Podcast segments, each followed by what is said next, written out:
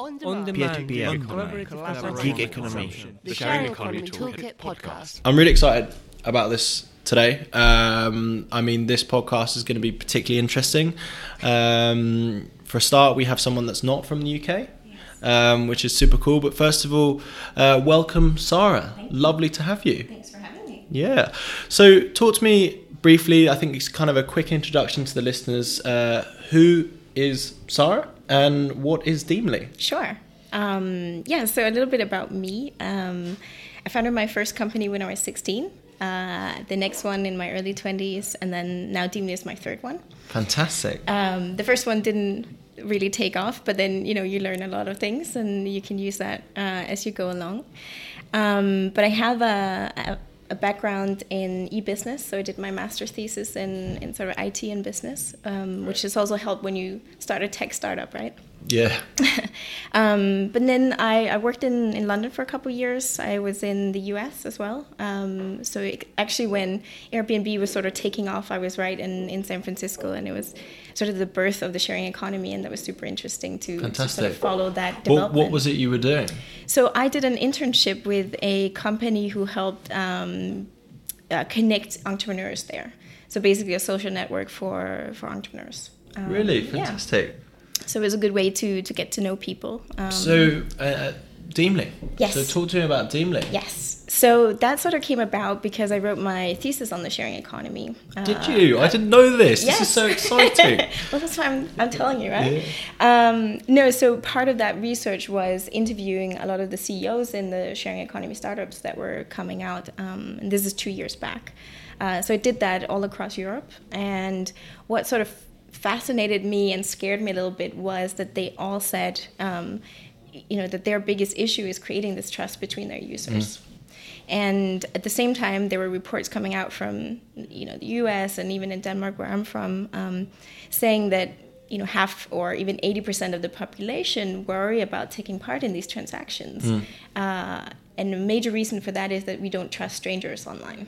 Um, so this was sort of the the, the background for okay we need to solve this um, and because we have a the founding team have a, a background in both the sharing economy and technology obviously we looked into what can we do in this space that would help create trust yeah so so what we could see was there were these major players like airbnb and uber and ebay and upwork where people had already built a reputation so why not allow users to take that across to some of the newer smaller platforms and actually create this uh, fluid reputation across platforms I mean, it is, it's absolutely the question. I think even for, for, for what we're doing at Fat Llama, it's it's the biggest question. I mean, you know, talking about that though, so you, what you're really talking about is someone's online reputation. Mm-hmm. Um, talking on a kind of granular level uh, about what you guys do. So how do you kind of consolidate that reputation? Like, how does that actually work? Sure. right? Yeah, sure. So uh, I would say that we also look at who you are as a person. Mm-hmm. So we do have some ID, social ID verification, but we sort of take it to the next step and say we also look at how you are as a person based on previous transactions.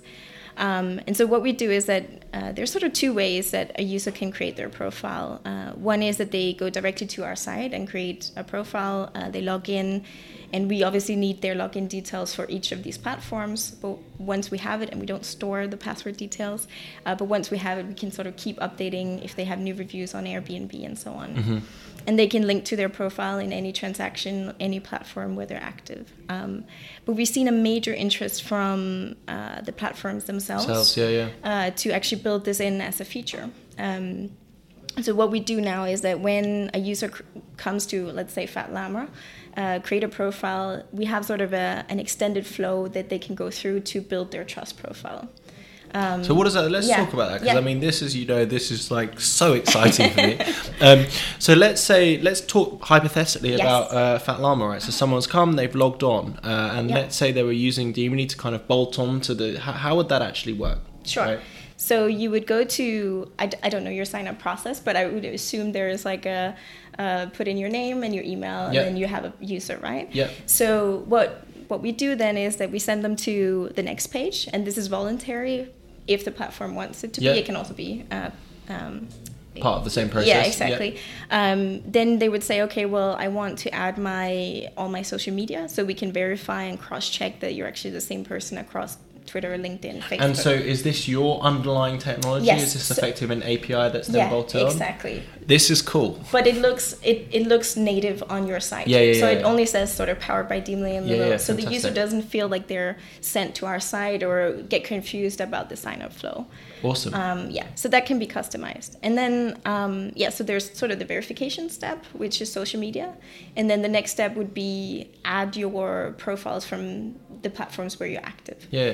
So how, Uh, yeah. how does that work then? So is it effectively kind of like a, a login modal where they would sort of pull in other platforms? Yes. Awesome. And then Yeah. and then they get sort of in some ways kind of scored accordingly. The more platforms they connect with. Yeah, so actually, we've, we've sort of taken a stand in terms of the scoring runs from 0 to 100, and it's only based on the numerical ratings that you actually have across the platforms. So sometimes you end up with not, uh, not having an actual score if you don't have any ratings on these platforms. So then you can just have a verified profile as well. Mm-hmm. Yeah. Interesting. Yeah. That is so cool. That is so cool. Okay, yeah. So that's what I was going to ask about. So, Uh-huh. so th- let's talk. How does that online rating mechanism kind of work then? So, Mm-hmm. do you just kind of allocate points to different logins? So, a certain social media is a certain amount of points. How does that actually work? Yeah, so the social media verifications that you add actually doesn't count into the score. So we only use that to cross check that you are the person you say you are. Because, you know, and there are other companies sort of in the same space that are saying they pull in 10,000s of data sources. But how do I know if you're trustworthy if you have 3,000 Facebook friends? You could also have 30 and still be trustworthy. Yeah, yeah, right? exactly. So we only we have it. Our algorithm is very clean in that way that we only look at the numerical ratings that you have from these uh, platforms, Interesting. and then we also pull the written reviews, which is a part of it. So one of the things that I think is super cool and really want to talk about is ultimately one day there is going to be this like super consolidation of like online reviews Yeah. which is already happening right you get a bad review on ebay you guys are making sure that that person will then have a bad review on airbnb and so on it's, it's really about data and reputation Yeah. the big question is though like who owns that reputation i mean where do you think that will go Mm. Yeah, I mean that's something that ultimately I would like it, the users to own their Mm. reputation, right? So it's about democratizing that data for the users. yeah And you know what's really scary is that the the Chinese government is making this Sesame score, which is essentially a little bit what we're doing, but you know just to the extreme, where yeah. they're saying if you have a bad reputation, you we take away your internet and you're not allowed to fly and things like this. wow Mm. So is it better that a government does it, or is it better that a private company does yeah, yeah, it? powered by people, right? Yeah, yeah, so, awesome. and that's you know talking It about is so scary. It's so scary. It's so scary because I think like we've even noticed this already, right? Um, I know we touched on it earlier, but like we've got some users that are making thousands a month. When I say Yeah. thousands, like we've got a couple of users that are making like fifteen hundred quid a month. Um, it's effectively become their livelihood in some ways, Yeah. and one bad review that could go. Yeah. You know what I mean? Yeah. And what I think is difficult is there needs to be kind of that combination between both a centralized Deemly, Yeah. Mm-hmm. uh, a mediator, um, as well as powered by users because. You know, someone comes to the to the platform once on any of the guys that you've partnered with, Yeah. and they're a borrower or they're staying in someone's house or whatever it is, and they're actually a bad borrower. They put a bad review for someone that's been on the platform every week for Yeah. two or three years, Yeah. and it affects them. They don't care. They've gone right. So there needs to be some sort of how do you like see that going, and how do you oops, how do you combat that? Um, well, I think the essence here is also that when you start on a platform, you, d- you don't have a reputation. It's Mm. very strong to be able to pull it from from other platforms, point. right? That's a so very this good point. Mm. cold start problem, as it's called, uh, you can go in and, and work on that. Um, but obviously, if you have a bad review and it's if it's unfair, then it's up to the the platform, as we see it, to Mm. to go into that specific case Um, and you know we we sort of have a very public algorithm in terms of of how we calculate a score so it's fair for everyone we don't tweak it in terms of okay if you have a review on fat llama you you would get an extra high score or Yeah, yeah, so of course, of course. on. Uh, so we try to be very transparent and and you know working with trust we want to be a trustful company Yeah, as yeah, well. amazing, yeah fantastic. cool Okay, so let's kind of move into a more sort of as I said, like a like a holistic view, Yes. right? So obviously, uh, you know, very much encouraged by Deemly and and other platforms. How do you think both peer to peer transactions and ultimately the sharing economy will therefore evolve? all the statistics are saying that it's going to grow. And I think that's true uh, for a number of reasons.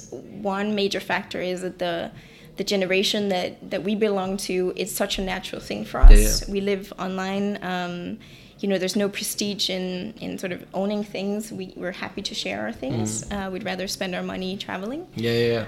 Um, but there are major barriers. I mean, we work with just a small part of it, which is trust, right?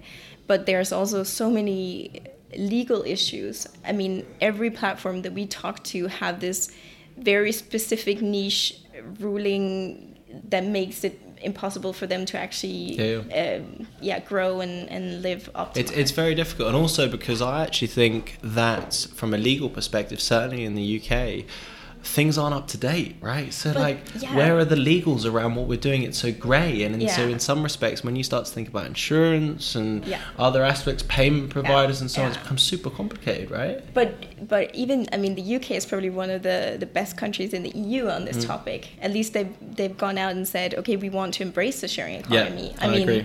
if you look at what's going on in Denmark and Germany and all the other countries, there's so many challenges in terms of it. Um, Mm. e- yeah, and yeah, I that's- agree. I- I and think and that- it- yeah, I mean, hats off to the UK for, for kicking it off. I think it's fantastic. I mean, let's talk about as well. Um, I know that you guys have partnered with Inclusive. Mm-hmm. So for those of our listeners that haven't heard of Inclusive, Mm-hmm. so Inclusive are very much uh, an Airbnb style platform, but they're inclusive, right? So what they do is very much embrace anyone from any sort of background, Mm-hmm. and, and that comes with a certain amount of, you know, the fact that users are somewhat anonymous to Yeah. start with, and, and they make their decisions based off of data and actual reviews rather than what someone looks like or their background Yeah. and so on. Uh, what does your partnership with them look like then? Sure. So it's um, it's sort of a growing partnership. Um, I connected with uh, with Kevin.